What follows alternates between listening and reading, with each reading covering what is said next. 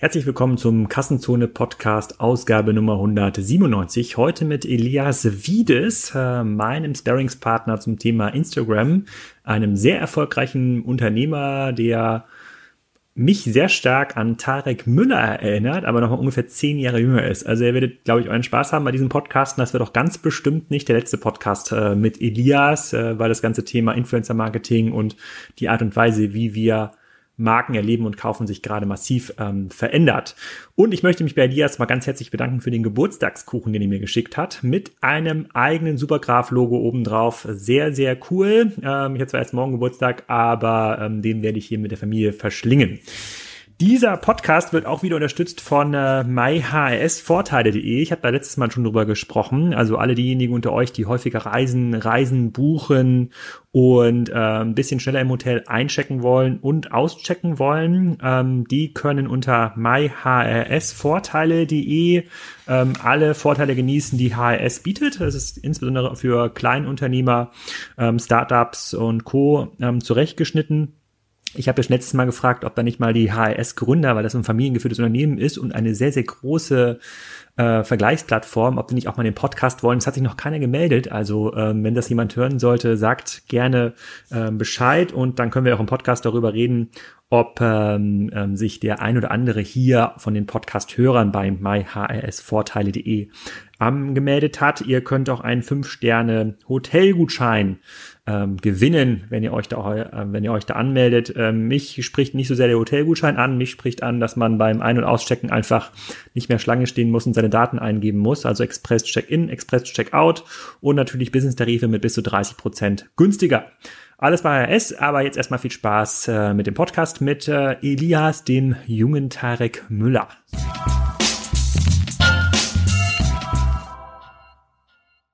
Hallo Elias, willkommen zum Kassenzone.de Podcast. Heute hier in Berlin im I31 äh, Hotel. Thema Instagram, Social Media, Marken, Thema auch der Supergraph Instagram-Kanal, da kommen wir gleich nochmal im Detail für vielen Zuhörer dazu. Bevor wir aber da ähm, in die Details einsteigen, sag mal, wer du bist und was du machst. Ja, vielen Dank für die Einladung, Alex. Freue mich sehr, hier zu sein. Ähm, ja, ich bin Elias Wiedes, äh, Gründer von Moonidea. Das ist eine Social First Marketing Agentur. Ähm, ist eine Ausgründung eben aus einer äh, Supplement äh, Brand, äh, an der wir gearbeitet haben und ähm, wo wir achtstelligen Umsatz in ungefähr drei Jahren äh, über Instagram aufgebaut haben. Und äh, ja, das heißt, heute machen wir diese Agentur.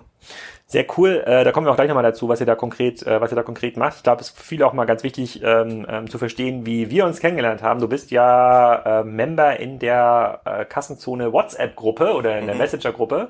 Ich weiß gar nicht genau, irgendwann hatte ich irgendwas geschrieben, ich weiß auch nicht genau was, und hast du darauf geantwortet, dass das total schlecht ist, und das kann man total optimieren. Kannst du dich noch erinnern, was das war? Ich weiß es gar nicht. Ich weiß es jetzt gerade leider spontan nicht genau, was es war.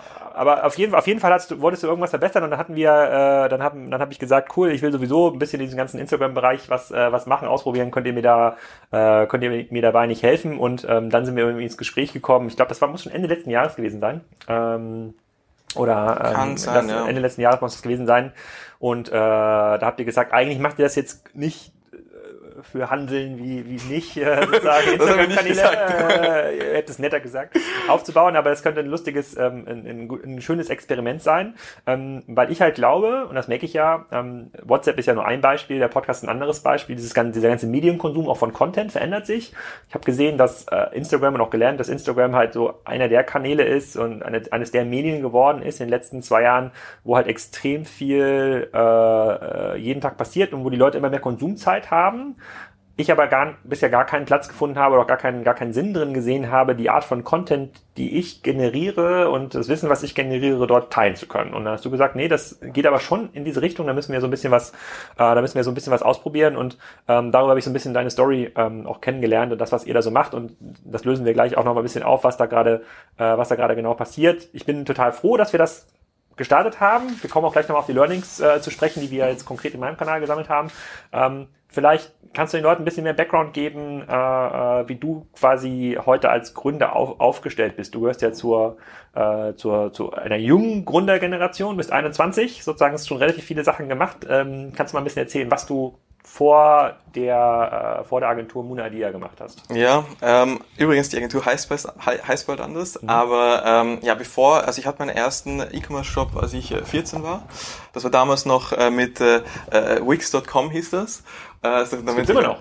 Okay, ja gut, das ist cool, freut mich. Ähm, auf jeden Fall, ähm, eben wir haben damals angefangen, mein, ich war halt äh, hobbymäßig äh, Airsoft-Spieler, das ist so eine Sportart und kann, je, ja, sollte man nicht googeln. Auf jeden Fall äh, habe ich da eben äh, äh, angefangen, selber Produkte zu machen. Und äh, wir haben am Anfang alles verkauft über Facebook-Gruppen, also das war damals unser Fokus, das war für uns so das Natürlichste, wie du es machen kannst, über Facebook-Gruppen und über Foren. Und haben dann, und da gab es auch keinen Online-Shop. Und dann haben wir halt irgendwann gemerkt, okay, äh, wenn ich das größer machen will, dann brauchen wir einen Online-Shop. Und äh, das haben wir dann gemacht. Äh, blöderweise kam dann äh, eine Gesetzesänderung, äh, 2012, ITRA 2012, und dann konnten wir das nicht mehr weitermachen. Ähm, und äh, ja, dann äh, haben wir das, äh, musste ich das aufhören. Parallel hatte ich aber dann äh, angefangen, so mit, mit Supplements zu arbeiten, also Nahrungsergänzungsmittel. Äh, das war damals diese Zeit, da war speziell in der Dachregion ein extremer Hype um das ganze Thema herum. Also das war, also, also das gab es vorher noch nicht und und ist auch heute nicht mehr so. Das war der absolute Peak. Da wurden auch viele so Supplement-Brands gegründet, viele Shops und äh, speziell eben für die Altersgruppe so, sag ich mal, 17 bis 30-Jährige maximal. Und ähm, ja, so, das haben wir halt damals, habe ich damals äh, parallel dann einen Schweizer äh, Geschäftspartner kennengelernt, der damals 21 war. Der war auch äh, äh, Weltmeister äh, im Powerlifting in seiner Klasse und der hatte also sehr viel Expertise äh, für, für Supplements und dann habe ich gesagt, okay, äh, vielleicht macht Sinn, da so, ein, so einen Shop zu machen. Mhm. Und ähm, dieser Shop, äh, der äh, hat dann sehr, sehr, sehr gut funktioniert. Wie alt warst du da? Bitte? 2012?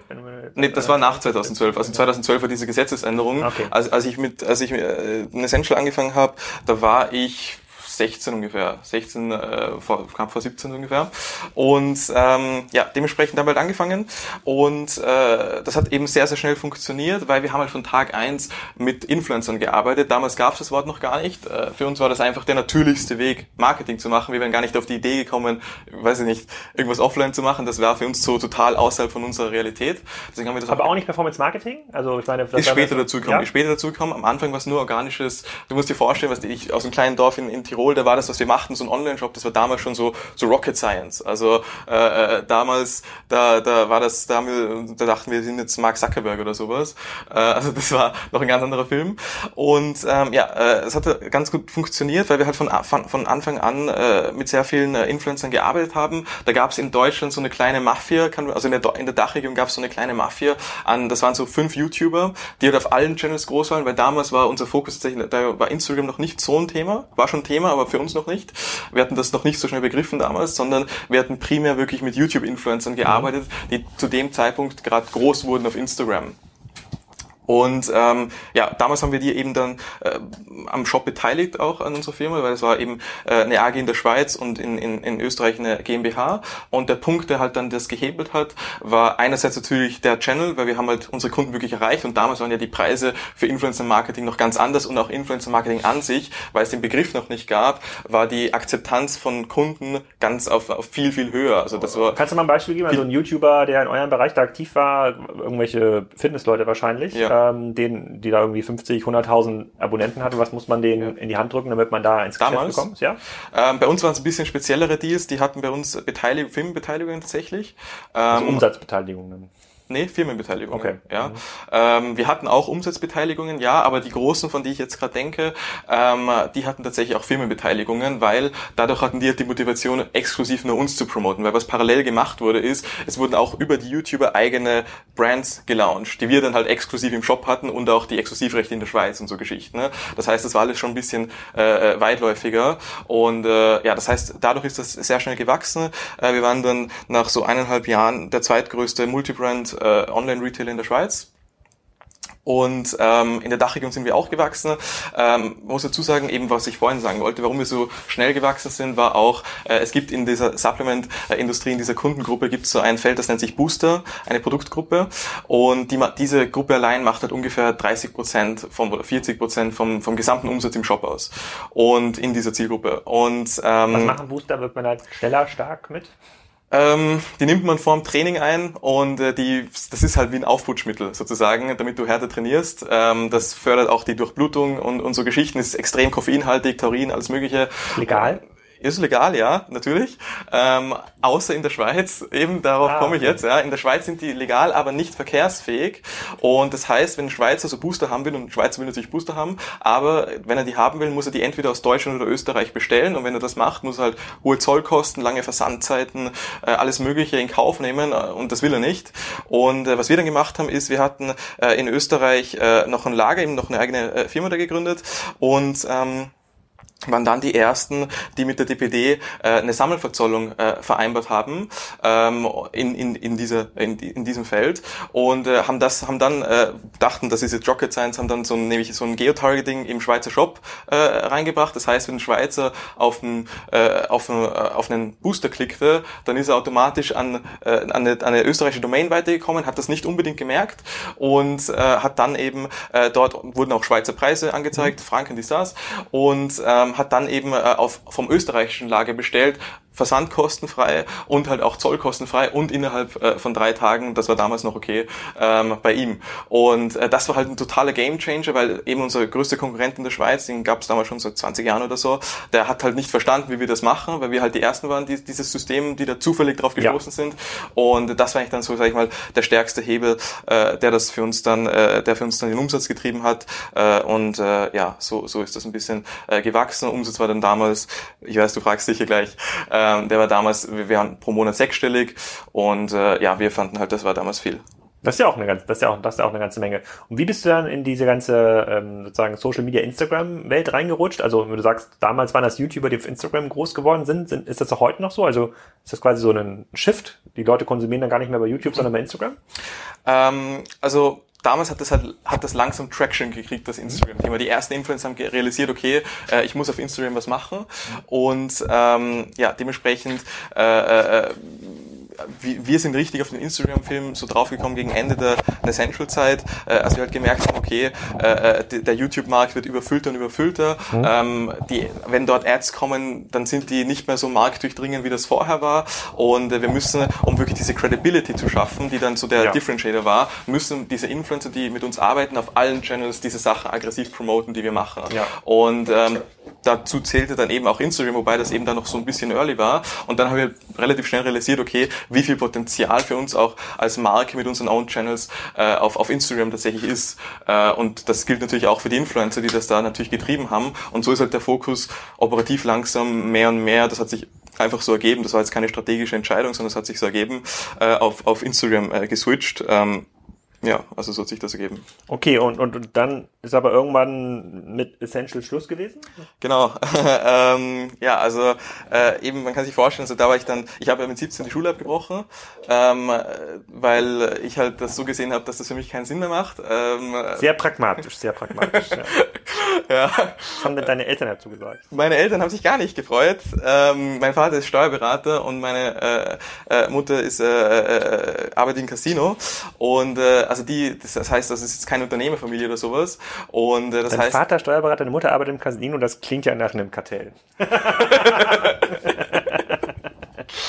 ähm, nee, also die haben sich natürlich gar nicht gefreut, äh, die konnten das gar nicht fassen am Anfang ähm, und äh, ja, also das war äh, gar nicht äh, äh, so lustig ähm, damals, das war so ein Riesending, so Schulerbrechung, bla bla und jeder dachte, dass ich komplett wahnsinnig bin und äh, ja, also das äh, musste ich, das war nicht äh, einfach meinen Eltern äh, zu erklären, äh, ja. Und ja, damals hatte ich eben die Schule abgebrochen und äh, wir waren halt total in diesem Film drinnen. Man muss sich vorstellen, damals, das ist jetzt heute schwer zu erklären, aber es war damals halt so, es war halt dieser total crazy Hype in grundsätzlich in der Fitnessszene. Also es war wirklich so, diese auch die Fitness-YouTuber, und das ist jetzt nicht übertrieben, da haben sich halt, und jeder, der die Fitness-YouTube kennt, der weiß gleich, wer gemeint ist, ähm, da wurden halt gleich irgendwie. Vier, also ich nicht, ich weiß es schon mal nicht. da wurden halt dann äh, direkt so ein äh, Ferrari bestellt und, und vier Panameras für die vier Founder und die Stars. Da war so ein richtiger Hype-Modus von Leuten, die damit nicht umgehen konnten. Und in, de, und in dieser Szene warst du drinnen? Und ähm, weißt du, jetzt hier, äh, damals war ich dann also 18 und äh, hab da, bin halt auch so ein bisschen in den, in den Film reingekommen und äh, wir dachten eben, wir sind alle, wir haben jetzt hier die äh, irgendwas, äh, keine Ahnung, das, das, das, das Feuer erfunden oder so. Und ähm, das war aber nicht so. Und äh, wir waren ja, wir sind ja keine Logistikexperten. Ich auch, ja. ich operativ war schon immer die ganze Marketinggeschichte, schon ja. immer. Also in allem, was wir, was wir gemacht haben und jetzt kein äh, Logistikexperte oder sowas. Und äh, dann sind wir relativ schnell, weil wir sind ja ein Verhältnis verhältnismäßig für damalige Verhältnisse schnell gewachsen und äh, sind dann eben in, in viele verschiedene Bredouillen reingekommen, primär äh, logistikbedingt. Äh, also das heißt, wir haben auch einfach ähm, ja, wir haben ja die Logistik selber gemacht damals und äh, wenn du da von null anfängst und dann sowas machst, äh, das ist halt äh, nicht, äh, als, als, als 18-Jähriger bist du einfach nicht ein Logistikexperte. Und wir haben uns auch keine Experten rangeholt oder sowas. Das heißt, da gab es halt sehr viele Probleme. Und, und dann halt auch äh, mit den Kostenpositionen, es klingt heute witzig, aber ähm, wir haben ja, wir wussten damals nicht, was ein CLV ist oder was auch immer. Wir hatten damals keine Ahnung von dem. Wir haben einfach, das, das war alles so eine Gefühlsgeschichte. Haben gesagt, ja, die Marke, die, da haben wir ein Gefühl, die funktioniert, die, da ist auf Instagram sehr viel Nachfrage, auf YouTube, das machen wir, bla bla bla. Und ähm, ja, und da, da gab es aber nie so richtige Kalkulationen. Also da gab es so ein paar Excel-Tabellen, wo wir das ungefähr abgeschätzt haben. Aber äh, und wir hatten, was wir schon realisiert hatten, ist, wir mussten die großen Marke, äh, die jeder schon kannte, die mussten wir super billig an, anbieten, äh, damit wir äh, die Kunden wirklich kriegen können und die dann halt absellen äh, auf andere Produkte, die für uns margenintensiver waren. Das waren die Produkte, die wir über Influencer gelauncht haben und oder die halt Influencer gehörten, quote unquote. Und ähm, ja, äh, da, da gab es halt dann verschiedene äh, äh, äh, Baustellen. Am Endeffekt, wir haben halt verschiedene Fehler gemacht, primär Logistik, aber auch äh, Kalkulationen, äh, eben CLV oder sowas hatten wir nie äh, kalkuliert. Und äh, am Ende hatten wir zwar äh, sehr viel Umsatz, aber äh, auch äh, nicht genug Marge, um, um die Fixkosten dann äh, entsprechend, äh, die halt mit dem Wachstum Hand in Hand gingen, äh, zu decken. Und äh, ja, deswegen äh, ging das dann langsam, äh, hat sich das negativ entwickelt. Wir waren ja äh, wir hatten ja Konkurrente damals, weil ich wusste auch nicht, was ein VC ist. Also äh, damals, eben kleines Dorf im Dings in, in, in Tirol, da äh, gibt das Wort VC jetzt nicht so unbedingt, damals zumindest für einen 18-Jährigen. Und ähm, was wir also gemacht haben, ist, wenn du, und wir haben gesehen, wir brauchen halt Liquidität mehr. Und äh, dann haben wir halt gesagt, okay, dann äh, gehen wir halt äh, zur Bank, weil bei der Bank gibt's halt Geld. So war da die Assoziation. Und da sind wir hingegangen und dann haben wir auch tatsächlich äh, so um die 200k äh, Kontokorrente gekriegt. Und ähm, ja, äh, äh, und so, so konnten wir halt eine Zeit lang arbeiten, auch knapp, witzigerweise knapp, also ein bisschen ein paar Monate bevor wir Essential dann auflösen mussten, äh, äh, hab, wurden wir auch gefragt von der Bank, ob wir jetzt mehr Liquidität brauchen oder sowas, weil denen war das irgendwie gar nicht so bewusst, äh, wie groß die Probleme eigentlich sind, vor denen wir stehen. Ähm, und, äh, und dann ja, mussten wir das halt äh, langsam auflösen. Dabei ist auch, äh, das ist eine lange Story, ich will jetzt nicht hier den ganzen Podcast hier mit meiner Story voll äh, kleistern, aber im Endeffekt, äh, da war ich dann äh, halt äh, praktisch privatinsolvent, weil wir haben haben damals eben solidarisch und persönlich gehaftet für diese, für diese Kontokorrente. Und wie man sich vorstellen kann, hatte ich davor jetzt kein nennenswertes äh, Kapital oder sowas, auch jetzt nicht familienbedingt oder sonst irgendwas. Und ähm, das Problem war, der Geschäftspartner war ein Schweizer. Äh, das ist total schwer greifbar für so Banken in so einem Verfahren. Mhm. Und ähm, dann bin halt nur noch ich übergeblieben in Österreich, der halt greifbar war. Und äh, dann hatte ich halt da diese, diese 200k kleben und ich habe mir seit sechs Monaten keinen Lohn mehr ausgezahlt, damit ich die Payroll und so über die Bühne krieg. Und ähm, das heißt, also zu dem Zeitpunkt sah es echt düster aus. Äh, stockfinster eigentlich, genau genommen. Und ähm, ja, äh, musste dann eben schauen, äh, wie ich jetzt diese, diese 200k über die Bühne krieg. Und äh, glücklicherweise äh, ein bisschen äh, bevor das passiert ist, äh, hatten wir eben äh, angefangen an, an auch anderen, oder ich halt an anderen Projekten zu arbeiten. Und äh, eins davon ist eben der Supplement Brand, auf den wir dann äh, äh, zu sprechen kommen, äh, den wir eben äh, damals was halt damals angefangen hat, daran zu arbeiten. Damals war dann vor drei Jahren ungefähr? Ja, drei, vier Jahre ungefähr. Mhm. Und ähm, ja, äh, da, da ging das gerade los. Äh, da hat man dieses Marktpotenzial gesehen. Äh, ich hatte zwar gar kein Geld, also ich war da, da am Limit, aber eben äh, äh, ein paar andere Leute nicht. Und, ähm, als, äh, und, und dann haben wir halt daraus diesen Bootstrapped äh, äh die Marke gebaut. Die macht jetzt heute eben äh, achtstelligen Umsatz. Und also jetzt, und es gibt jetzt ungefähr ein bisschen länger als drei Jahre. Und äh, die haben wir komplett über Instagram gebaut, weil wir halt natürlich jetzt aus dem, aus dem, wir, vorher hatten wir ein Retail-Business mit Written Essential und hatten da natürlich super viele Daten und super viel Know-how aufgebaut, dadurch, ähm, äh, ja, wie, wie, wie Produkte strukturiert sein müssen, wie Marketing funktioniert äh, in dem Markt auf diese Zielgruppe ähm, und äh, dieses ganze Know-how konnte man halt dann anwenden auf eigene Marken und die in dem, die, die bei einer, hier, hier war das Experiment mit einer Frauenmarke, hat das halt sehr, sehr gut funktioniert. Und ähm, ja, das ist da so ein bisschen ja, also, der Kontext. Das, das, sozusagen, dann hast du ja, also das, was ganz interessant ist, für dich klingt das ja quasi deine zeitliche Wahrnehmung ist ja eine ganz andere als die, die die meisten Podcast-Hörer haben. Also das, was du beschreibst, das erleben ja andere in 20 Jahren. Ja?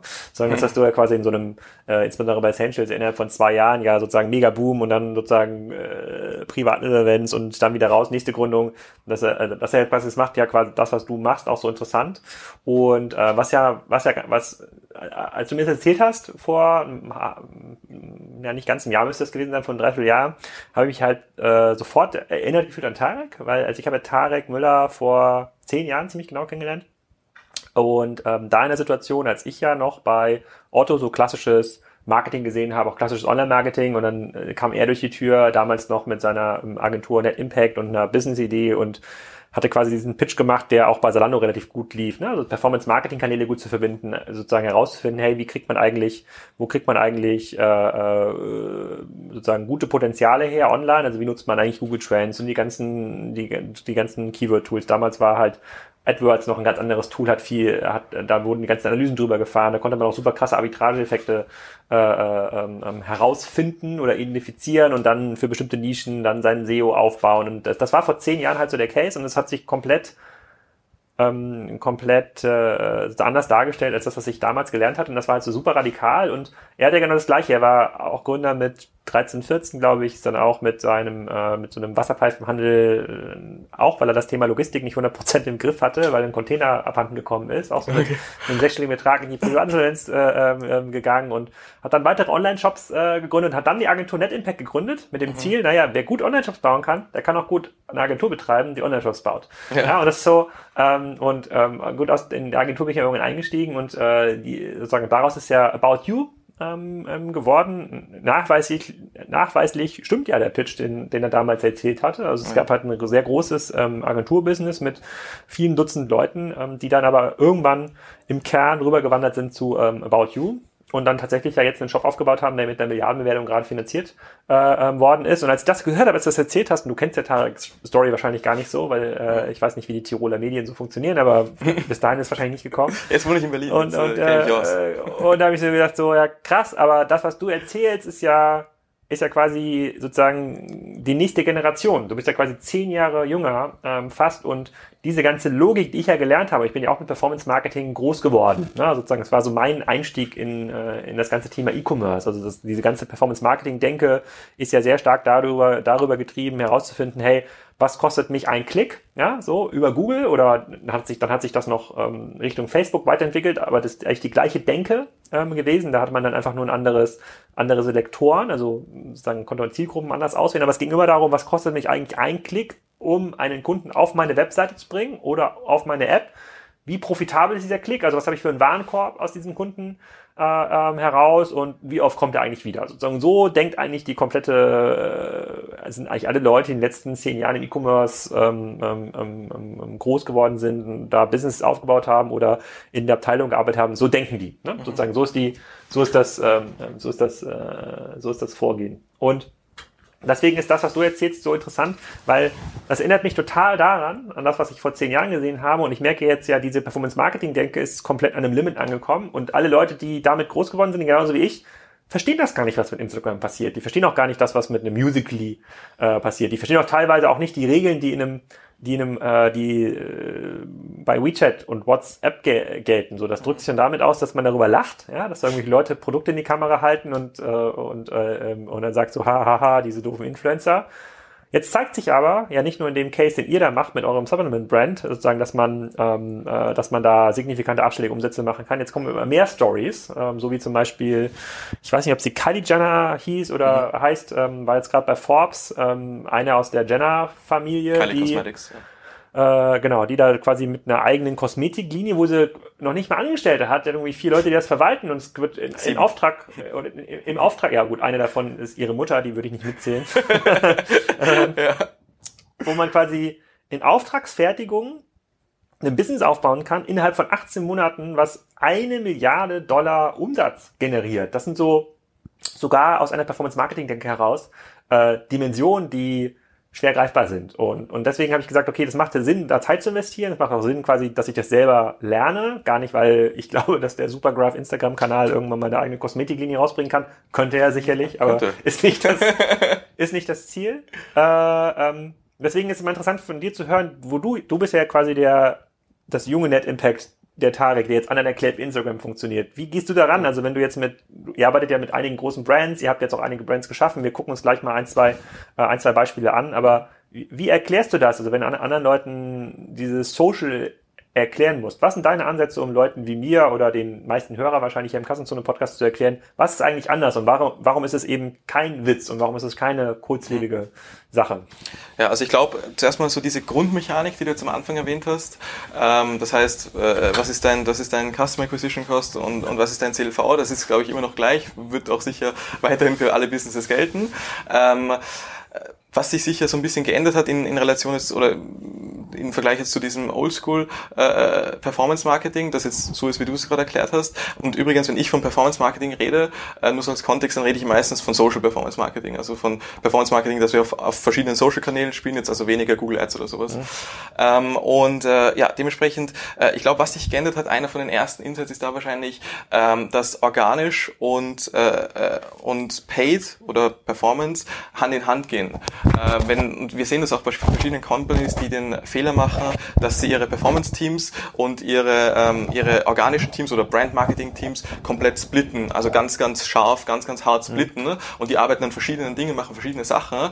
Ähm, das ist, funktioniert so aber nicht. Ähm, Performance Marketing, wenn du heute machen willst, ist nach wie vor voll relevant, aber auf eine andere Art, nämlich ähm, der erste Ansatz muss immer sein, organisch zu arbeiten, weil ein guter Performance Ad, also ein Ad, der wirklich performt äh, und zu günstigen äh, Kosten, ähm, der kann nur dann funktionieren, wenn, das Organ wenn der organisch auch schon funktioniert, wenn du hohe Relevance Scores hast und verschiedene Dinge. Ähm, und das heißt, wir sehen Performance Marketing eher als ein Add-on äh, zum organischen Marketing, das heißt, wo du dein organisches Marketing amplifierst sozusagen. Äh, und im Endeffekt, was wir dann also machen, ist, ähm, wir in, in, in dem 2018 und später Environment äh, äh, verstehen wir halt, wie progressive Marken ähm, Kunden akquirieren und äh, wie sie mit Kunden kommunizieren, wie sie gute Retention Rates und so Geschichten hinkriegen, äh, auf primär über die Socials. Ähm, also das ist natürlich unser Fokus. Und ähm, ja, da, da, da helfen wir halt äh, den Brands ein bisschen. Äh, Gymshark ist da vielleicht, glaube ich, so einer der spannendsten Cases, weil da halt OMR gerade zufällig jetzt äh, vor kurzem drüber geschrieben hatte. Ähm, das ist nämlich einer von unseren Klienten. Das ist äh, der fastest growing Brand äh, in UK. Äh, die kommen jetzt dieses Jahr wahrscheinlich auf ungefähr 100 Millionen Umsatz ja. äh, Dollar und ähm, das ist halt ein Paradebeispiel ja. für einen Brand, der Social in der DNA hat. Also diese Social First DNA, von der wir halt immer predigen. Ne? Ähm, genau, das ist halt der perfekte Case für sowas, weil dort auch eben, es fängt halt da an, der Gründer ist auch relativ jung, der ist äh, 26 und ähm, äh, dort ist, sage ich mal, das Thema Social und wie du das jetzt gesagt hast, eben viele so speziell auf, auf C-Level-Ebene äh, äh, lachen dann viele, äh, wenn die das, wenn die irgendwie so die klassischen Influencer oder sowas sehen. Ähm, aber eben diese junge Generation oder jüngere Generation, äh, die sieht das ja mit komplett anderen Augen. Für uns ist das, für, so für diese Generation ist das viel, viel mehr native. Und ähm, natürlich gibt es trotzdem Influencer, die, die das nicht gut machen. Und wir sind auch keine Influencer-Agentur, das ist gar nicht so unser Fokus eigentlich. Äh, weil wir das was, ist, was ist denn eine Influencer-Agentur? Ein Beispiel für eine Ja, was, was macht eine Influencer-Agentur? Damit Influ man verstehen kann, was ihr nicht macht. Ja, eine Influencer-Agentur äh, managt, muss sie aber nicht unbedingt Influencer ah, okay. und baut dann äh, Kampagnen, die halt nur auf Influencer basieren, darüber hinaus und die Kampagnen schauen halt meistens so aus, dass die halt dann ein Produkt kriegen für einen Product Launch zum Beispiel und dann schicken die das in, an die Influencer und sagen, hey, äh, ihr solltet darüber diese Pieces of Content machen mit diesem Northstar und bla bla bla. So wäre das, so wäre dieser klassische Approach und das hätte auch, das funktioniert auch, äh, hat auch funktioniert in, in, in 2015 und 2016, da war das super hot. Also speziell in 2015 war das, das war so diese Halbzeit. Mhm. 2014, 2015 würde ich ansetzen. War so diese Halbzeit, da war Influencer Marketing auf Instagram noch super. Also da, deswegen, da wurden auch diese viele Brands, von denen, von denen wir jetzt heute hören, wie Gymshark zum Beispiel oder auch andere, ähm, die 2014, wurden. Vor vier Jahren mhm, erst ja. angefangen. Ja. ja, da, ja, da ging diese Hype, da war halt Hype. Also äh, mhm. da war das super profitabel, weil da war Instagram schon auf dem Level, wo du es, wo du es kommerziell richtig nutzen konntest. Also es war nicht so, ähm, es war, es war nicht so, ähm, äh, jung, dass du halt noch gar keine, gar keine äh, relevanten Features hast, damit du da Performance messen kannst oder sowas. Ähm, also es war genauso dieser, dieser Switch, so dass du langsam äh, darüber sinnvolle Sachen machen konntest. Und ähm, deswegen, also 2014 würde ich da ansetzen. Und äh, da hat eben auch noch Influencer funktioniert, da war der organische Reach noch anders. Und auch die Influencer-Preis natürlich, ich glaube, das äh, hört man jetzt eh überall, also ja Common, Common Sense jetzt mittlerweile, dass Influencer-Marketing jetzt, also ROI-mäßig jetzt für, für normale Startups keinen Sinn eigentlich mehr macht, im Regelfall, bis auf Ausnahmen. Ähm, also ist halt schwierig. Kannst du mal ein Beispiel, kannst du das mal konkretisieren? Also angenommen, ich habe jetzt hier den Supergraph Lippenstift und ich mhm. sage jetzt, oh, das wäre doch total cool, wenn ein echter Influencer mit 50.000 äh, Fans sozusagen den promoten würde. Ähm, ja. Was müsste ich da, also warum schon, lohnt sich nicht mehr? Ja, also es geht erstmal da mal los, was ist ein Influencer überhaupt? Ähm, äh, wir definieren, wir unterscheiden da schon, Influencer hat ja eigentlich das Wort in sich Influence, das heißt, es sollte eigentlich eine Person sein, die irgendwie Einfluss auf irgendwelche Leute hat. Jetzt, wir kennen das aber, äh, du hast mir da auch ein witziges Beispiel geschickt, wir nennen, wir intern, weiß nicht, ob wir das im Podcast sagen aber wir nennen das immer Booty-Influencer. Das Booty Influencer. Sind, ja, das sind Influencer, die tatsächlich halt nur davon leben, oftmals weibliche Influencer von ihrem äh, von ihren optischen Reizen und was dann was dann viele Brands ja, das sehr diplomatisch aus. Ja. und was dann ähm, was dann viele Brands halt sich blenden lassen sind, die haben nicht teilweise haben die tatsächlich ganz gute Stats auf dem ersten Blick. Das heißt, die die Conversion in Likes, also die Ratio Follower Likes ist okay, Kommentare scheinen da zu sein, alles mögliche ähm, scheint gut zu sein auf den ersten Blick, abgesehen vom Content. Und äh, das Problem damit ist, das sind aber die haben keinen Influence, sondern die Leute denen folgen. Wir nennen das Vanity Stats. Ähm, das sind also Stats, die, die, die, die kriegen zwar diese hohen Stats, aber die Leute haben kein wirkliches Engagement, kein, kein tiefer, die, die legen nicht wirklich Wert auf die Meinung von diesem Model zum Beispiel. Das, ist die, das beeinflusst nicht wirklich die Kaufentscheidung. Mhm. Ähm, und was das heißt, und das ist halt ein großer Teil, oberflächlicher Teil von dem Instagram-Influencer-Markt, auf den halt die meisten schauen. Es gibt dann natürlich noch den relevanten Markt und da kann man auch immer noch super coole Sachen machen.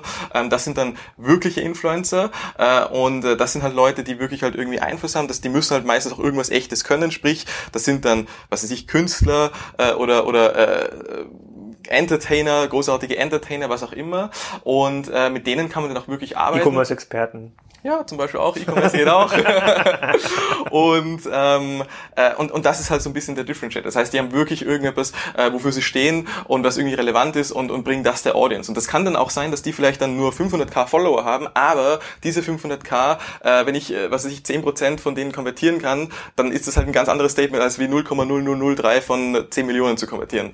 Ähm, und deswegen, das ist halt da so ein bisschen äh, äh der Unterschied. Mhm. Und äh, die Kunst liegt also darin, diesen Unterschied zu verstehen, operativ operativ, das ist so ein bisschen eine, eine Komplexität, äh, die da reingeht. Ähm, ich glaube, wenn man, wenn man das, wenn man das hier so einen kurzen Tipp machen kann, der, was man ganz schnell checken kann, ist, abgesehen von den Stats, wenn es einen Influencer nur auf Instagram gibt, also die Person ist nur auf Instagram relevant und nicht auf, und auf keinem anderen Social, das ist schon mal nicht so ein gutes Zeichen, ähm, weil das heißt, er hat keine wirkliche, äh, keine relevante Core-Audience. Wenn der aber, was weiß ich, YouTube, Instagram, äh, äh Facebook oder was auch immer, Snapchat, äh, Musically, alles möglich hat, überall aktiv ist, wie ein Publisher, ähm, dann äh, hast du meistens auch wirklich einen Kern an Audience. Das sind dann wirklich Fans, die halt wirklich engaged sind mit dem Content. Und auch dann ist noch nicht ganz fertig, weil auch dann bringt es auch nicht dem, was dem random Produkte zu geben, sondern was wir halt sehen ist, und das ist aber schon seit seit einem oder eineinhalb Jahren ungefähr so, ähm, random Produkte an Influencer raus, rauszuschießen bringt auch nichts, sondern das muss halt innerhalb von Stories passieren. Das muss eine, da muss eine kontextuelle Kampagne sein. Äh, Im Optimalfall ist es so, dass es vielleicht auch äh, Dinge sind, wo diese Influencer äh, in, in in, in, in Product Development oder sowas involviert waren und dass halt wirklich auch ihre persönlichen Brands für, der, für den Launch halt äh, genutzt werden können, damit halt diese Person und Persönlichkeit halt äh, ein bisschen da ist. Ja, genau. Das Video, auf das du ansprichst, ich verlinke das nochmal in dem, äh, im Podcast in den Show Notes, das ist von JP Sears. Das ist so ein äh, Comedian, den viele, glaube ich, kennen aus äh, Videos, wo er Veganer, Veganer veräppelt. Da hat er sozusagen How to Become Instagram Famous, hat er das genannt. Der meinte sozusagen, wenn man einen Tanga anzieht und sozusagen wertvolle Fotos von sich vor vor untergehende Sonnenuntergang macht, ja, oder mal äh, sozusagen äh, den Leuten das Gefühl gibt, äh, äh, dass sie quasi nicht nur auf den Booty gucken, sondern auch ein, mal einen Welpen zum Beispiel auf den Arm nimmt, ja, weil es ist eine Welpe, ja. äh, dann äh, sozusagen, das ist halt ich glaube, das ist das, was die meisten, auch glaube ich, die meisten Hörer hier im Podcast so wahrnehmen. Das ist eigentlich quasi super oberflächlicher Kram, der gar nicht in die, der gar nicht in die Tiefe geht, wo es tatsächlich totaler Nonsens-Content ist. Ne? Ja. Sozusagen Essen, Travel Pictures, sozusagen Bikini-Fotos, die halt niederschwellige Reize ähm, ansprechen. Und deswegen sind solche, solche Cases wie äh, ähm, sozusagen der Gender Case oder überraschen, wo man halt so viel Umsatz macht. Was schätzt du denn, ähm, wie viel von solchen, ich, in Anführungsstrichen, Instagram-Brands, äh, die da irgendwie achtstellige Umsätze, mindestens achtstellige Umsätze machen, gibt es denn weltweit? Ähm, ich, das sind viel mehr als man glaubt. Äh, da ist auch, aber eben, da ist das Thema. Das sind alles sehr, sehr junge Founder, weil die halt dieses Social First wirklich in der DNA, in der Firmenstruktur schon drinnen haben. Da ist es logisch, dass dein erstes Team ein Social Team ist äh, und so Geschichten. Ne? Und ähm, das heißt, äh, ich würde mal schätzen, ist schwer zu sagen, aber es wird sich, es kann schon sein, dass es Hunderte sind. Also ja. äh, da, da gibt's wirklich, da, die ganzen Unternehmen holen sich die verschiedenen Nischen, Rucksäcke, Uhren, Uhren kennen weh, gibt's zig Beispiele, Supplements gibt's auch viele Beispiele. Äh, also das heißt, äh, es kann durchaus sein, dass es Hunderte sind. Aber was macht denn, also dann, äh, die Taktiken werden sich ja verändert haben. Du hast gerade Gymshark angesprochen, ja. äh, den ihr quasi mit eurer Agentur auch, ähm, ähm, auch hilft. Das verlinke ich auch nochmal im Podcast, hat die OMR, glaube ich, einen relativ langen Artikel auch drüber geschrieben, sozusagen alle Informationen, mhm. die es am Markt gibt, einmal zusammengefasst, mal so ein bisschen erklärt, wie kann das eigentlich sein, dass da so einen, äh, ähm, so einen, ich glaube, die machen, die machen Fashion, ne? Sport, Sportmode? Genau, also es war, es war bis vor, bis vor einigen Monaten war es nur äh, Gymkleidung, also fürs Fitnessstudio, mhm. Sportkleidung. Jetzt ist es aber auch Lifestyle-Kleidung. Genau, die machen Mode machen damit 100 Millionen und 100 Millionen sind ja quasi in normalen sozusagen Werten. Da müsste hätte man ja schon irgendwie 50 Millionen Euro äh, äh, Performance Marketing Budget in Google stecken müssen, ne, damit das auf einen normalen Shop bekommt. Und Gymshark ist irgendwie, das macht das halt dieses ganze Thema Instagram und Co. so interessant. Ja, da, da kommt das irgendwie tatsächlich organisch äh, äh, zustande. Lass, lassen sich denn solche Stories wiederholen? Also siehst du jetzt, also kannst du vielleicht ein bisschen mehr zu Gym, Gymshark ähm, sozusagen er, erzählen, wie das aufgestellt ist und ähm, ist das eigentlich wiederholbar? Also könnte ich jetzt, äh, könnten wir jetzt, wenn wir jetzt eine, eine Nische sehen, äh, wir sind jetzt hier, hier äh, im Hotel, keine Ahnung, sozusagen aufblasbare Kopfkissen fürs Hotel, die man mitnehmen kann, was auch immer. Mhm. Könnten, könnten, könnten wir damit mit so einer Gym-Chart-Taktik erfolgreich sein? Ja, ähm, also was klar ist, äh, die Märkte ändern sich immer schneller und schneller. Also das entwickelt sich immer schneller und schneller. Instagram hat sich schneller entwickelt, als sich Facebook entwickelt hat, Musically oder TikTok heißt ja jetzt, entwickelt sich schneller, als sich Instagram entwickelt hat. Das heißt, diese, diese Zyklen, die werden immer schneller. Und das heißt, die Kunst ist eigentlich ähm, wirklich da, äh, die ganze Zeit cutting edge zu sein äh, mit diesen ganzen Geschichten, die sich ändern, auch innerhalb der verschiedenen Plattformen. Und das heißt, ja, äh, also um deine Frage zu beantworten, ja, das ist sicher möglich, aber es ist definitiv auch schwieriger, als es jetzt in, in, in 2016 war oder sowas. Also äh, wenn du jetzt nur auf Instagram dich fokussierst, deswegen sagen wir immer, Instagram ist halt jetzt gerade ein wichtiges Thema, deswegen kommt das halt immer auf den Tisch, aber wir sagen ja eher, äh, äh wir arbeiten ja Social First, das heißt, Social ist unser Fokus ähm, und, und sozusagen dieser, sag ich mal, kulturelle Switch grundsätzlich, wie man Marketing macht, das ist unser Fokus. Und jetzt gerade läuft halt sehr viel über Instagram, aber wir müssen als Company auch, ähm, sag ich mal, äh, agil genug sein, um sagen zu können, ja, äh, in, ein, in eineinhalb Jahren machen wir 0% oder in fünf Monaten ne, machen wir 0% über, über Instagram von unserem Umsatz und 90% über was anderes oder was auch immer. Ähm, das ist, glaube ich, eigentlich denn, so der, der okay, Differentiator in dem Das haben wir darauf eingehen, weil das, das finde ich am spannendsten, weil äh, mir fällt das zum Beispiel total schwer. Ich bin ja jetzt in meinen vor zehn Jahren war Twitter so der, der neue Kanal. So Twitter, Facebook kam dann raus und ich kann mich noch erinnern, dass die Leute, die noch, noch damals zehn Jahre älter waren, heute ja auch zehn Jahre älter sind, denen fiel es total schwer, da irgendwie drauf äh, einzugehen. Das merkt man auch heute, wenn Leute aus klassischen Medien umsteigen, so auf Twitter-Kommunikation, denen fällt das teilweise super schwer, da nativ zu mhm. äh, kommunizieren. So für, für mich Twitter so, es fühlt sich total nativ an, das sind, die Regeln sind irgendwie klar. Ich, ganz anders als Instagram, da wird halt nach nach 24 Uhr wird er nicht mehr geretweetet. Das ist irgendwie, kann man das mit dem Alltag äh, vereinbaren. So, jetzt das zu shiften, also die Denke für mich zu shiften, auf Instagram zu überlegen, okay, wie muss mein Content, wie muss die Darstellung überhaupt aussehen, wie, wie übertrage ich das ins Video, was schon mal total schwer ist, sozusagen diese Videos überhaupt so zu produzieren, dass diese 15, 20, 30 Sekunden auch konsumiert werden mega schwer, das nativ zu machen. Also es fühlt sich immer noch schräg an. Also sozusagen jeder Post überlege ich mir auch irgendwie dreimal, macht das irgendwie so Sinn? Will ich das, dass in vier Jahren irgendwie jemand, jemand sieht, äh, äh, der, der sich da nicht kaputt lacht äh, über mich? Also es, es ist ganz schwer, da hinzukommen. Wie ist das denn für dich? Also wenn du jetzt auf einen neuen Kanal guckst, nehmen wir mal zwar TikTok, ja, da wo Lisa und Lena groß, ja. groß oder Taktik oder wie heißt das? Ähm, TikTok, egal. TikTok, oh Gott. Ja. Lisa und Lena groß geworden sind, ist ja auch so eine Art Social-Kanal. Ähm, da, ich, ich glaube, Musically ist ja so ein, so ein Thema, wo man dann ähm, im Grunde genommen umgekehrtes Karaoke gemacht hat. Quasi, es hat jemand gesungen und man tanzt, tanzt dazu oder macht so kurze Videos dazu und dann hat, konnte man eine Followership aufbauen. Ja, Habe ich mir jetzt auch viele Sachen angeguckt, verstehe ich null. Ja, also, ich, also ich verstehe nicht, was daran lustig ist. Ja, ich verstehe nicht, warum bestimmte Videos Millionen von Likes haben oder sozusagen oder, oder, oder, oder geteilt werden. wie ist das denn bei dir? Du bist jetzt ja noch du bist jetzt 16 Jahre jünger. Ja. ja. Ist das für dich einfach zu, zu, zu, zu verstehen? Ähm, das kommt darauf an, in welchem Kontext. Wenn du sagst, das Personal Brand, dann ist es, äh, also zu verstehen, glaube ich, nicht so schwierig. Ähm, wenn du dich die ganze Zeit dazu zwingst, das nämlich zu verstehen und dich selber auch dazu zwingst, diese Medien dauernd zu konsumieren überall, ähm, dann, dann kriegst du das eigentlich schon hin. Ähm, ich glaube, das geht. Aber ist wirklich nativ? Ich meine, Instagram ist doch jetzt für dich nativ. Wenn du irgendwas ja. bei Instagram postest, für eine Story machst, wenn du irgendwas im Feed machst, so, dann fühlt sich das total richtig an. Ne? Dann wirst du sozusagen, musst, dich, du musst ja gar keine Gedanken darüber machen. Du musst jetzt nicht zehn Takes machen, wahrscheinlich ja. bei Instagram. Ja. So, bei, bei, bei Musically oder jetzt, jetzt TikTok, so, also wie lange brauch, brauchst du denn, bis das, bis für dich so ein Video, wo du irgendwie lustige Grimassen zu machst, nativ ist? Ähm das ist sicher nicht so einfach, definitiv. Also ich denke, man braucht halt pro Plattform, die zu verstehen, so sag ich mal drei bis sechs Monate immer, so ungefähr. Und man muss auch viel Zeit investieren wahrscheinlich dann. Ja, voll. Jeden Tag fünf, sechs Stunden, glaube ich, würde ich jetzt schätzen.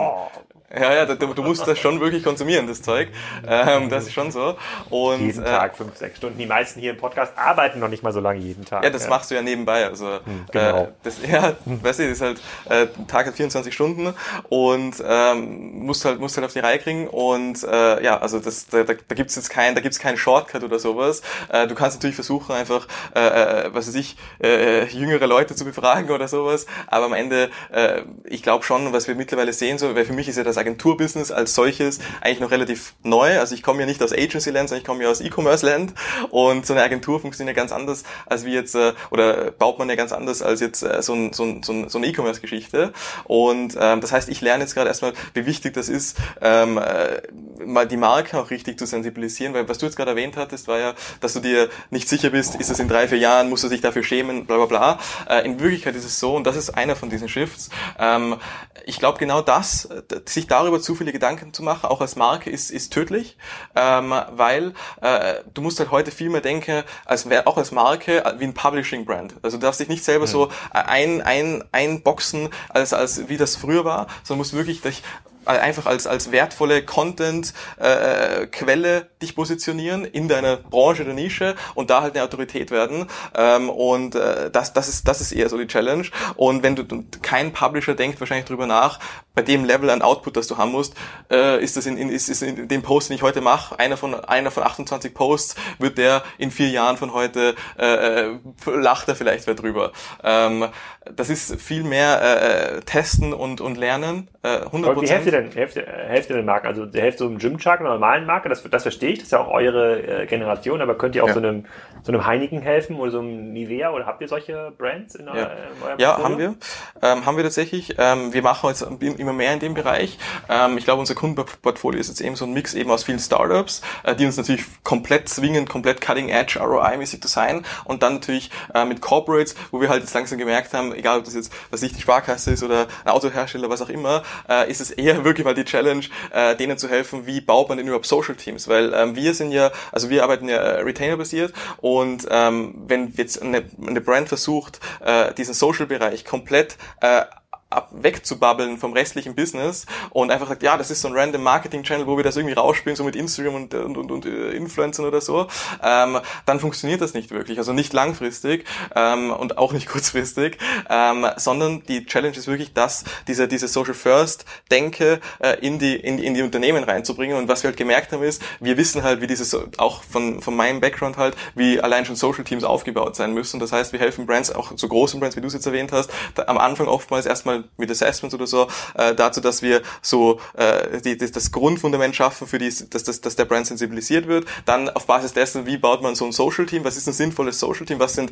Verantwortungen und wie auch immer, äh, die man in so einem Social-Marketing-Team hat. Und dann sind wir sozusagen so das Add-on zu dem Team und, und äh, stellen halt sicher, dass alles, was dort gemacht wird, Okay, dann, dann, dann, dann lass, mal, lass mal konkretisieren. Also äh, nehmen wir mal die Sparkasse raus, habe jetzt keinen Bezug zu nehmen, aber kurz sagen, wem könnte man in Kiel denn mal helfen? Nehmen wir mal Autohaus Düverkrüpp, einer der größten Autohändler in äh, Schleswig-Holstein sozusagen. Machen ganz viel Mercedes, Renault, sozusagen, ich glaube, der zweitgrößte Händler in vielleicht sogar der größte Händler in Schleswig-Holstein.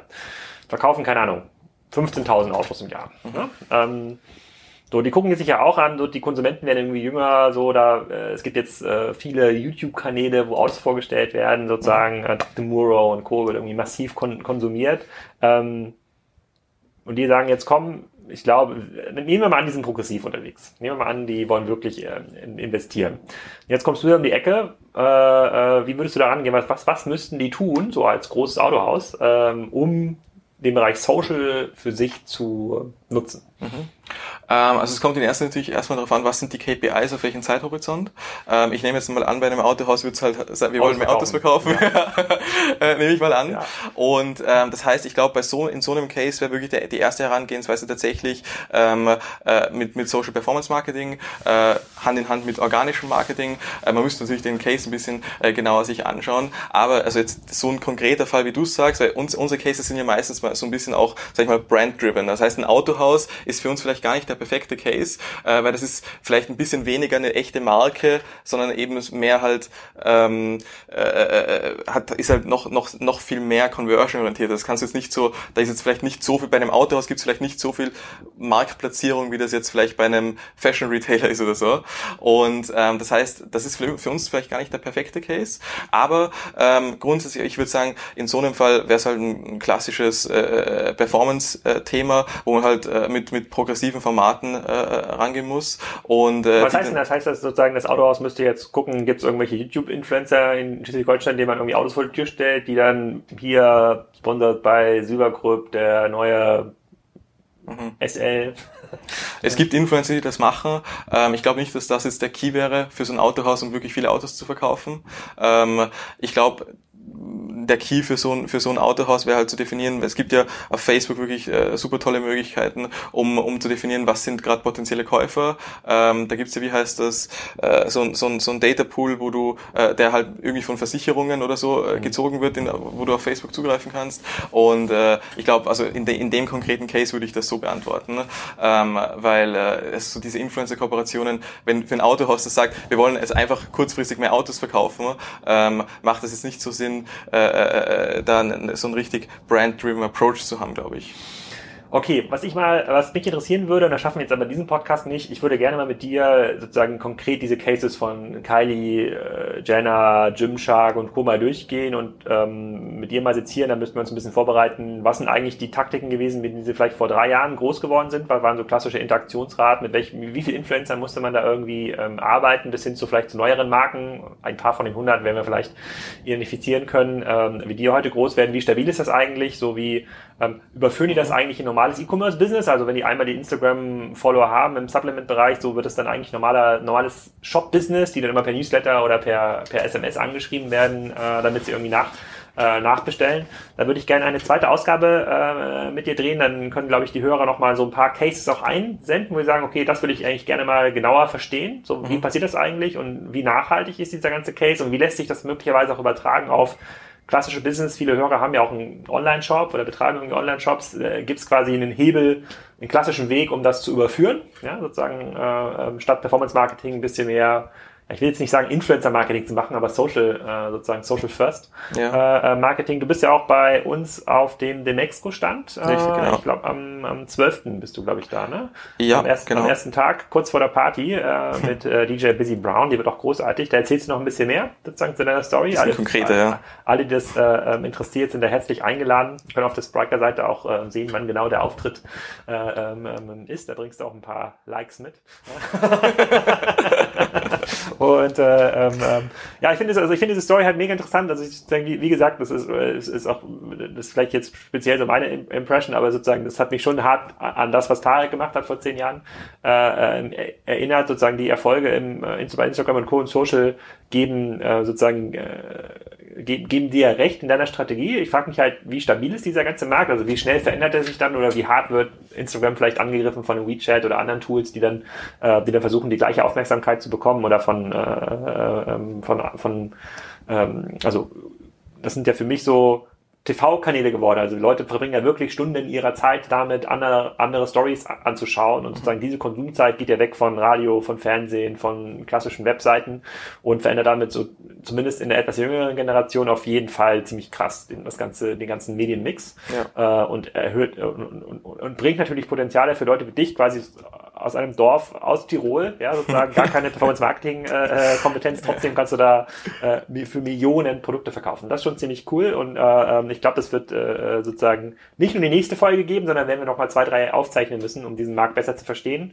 In der Zwischenzeit äh, beschäftigen wir uns ja mit dem äh, Supergraph Instagram-Kanal ja. und versuchen quasi Kassenzone-Content so aufzubereiten, dass die Generation der Leute, die eben nicht mehr das Blog liest oder keine Zeit hat, einen Podcast zu hören und das Medium gar nicht, äh, ähm, das Medium gar nicht ähm, ähm, cool findet, da eine Möglichkeit zu finden, die zu erreichen und ähm, ähm auch mit denen dort zu interagieren. Ich glaube, das ist ganz wichtiges Investment. Es fühlt sich immer noch ein bisschen komisch an, also muss ich fairerweise äh, zugeben, aber ich glaube, dass äh, ähm, ich habe auch noch nicht diese fünf bis sechs Stunden pro Tag investiert. Da habe ich jetzt ein bisschen Angst, wo du das gesagt hast.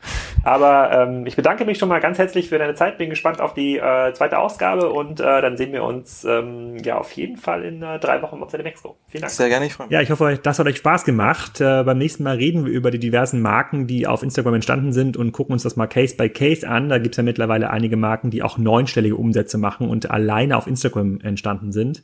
Und ähm, vielleicht sehe ich euch bis dahin bei der Demexco. Elias wird nämlich auch da sein bei der Demexco auf der Spriker Plaza und einen Vortrag halten. Kommt gerne vorbei. Und äh, bis dahin gibt's auch noch den nächsten Podcast, der schon online geht, und zwar mit äh, Florian, Florian Heinemann, der, die Ausgabe Nummer 8. Und wir reden so ein bisschen über Rotten die Welt, aber es ist auf jeden Fall unterhaltsam. Direkt live aus Berlin von der Spriker User Group.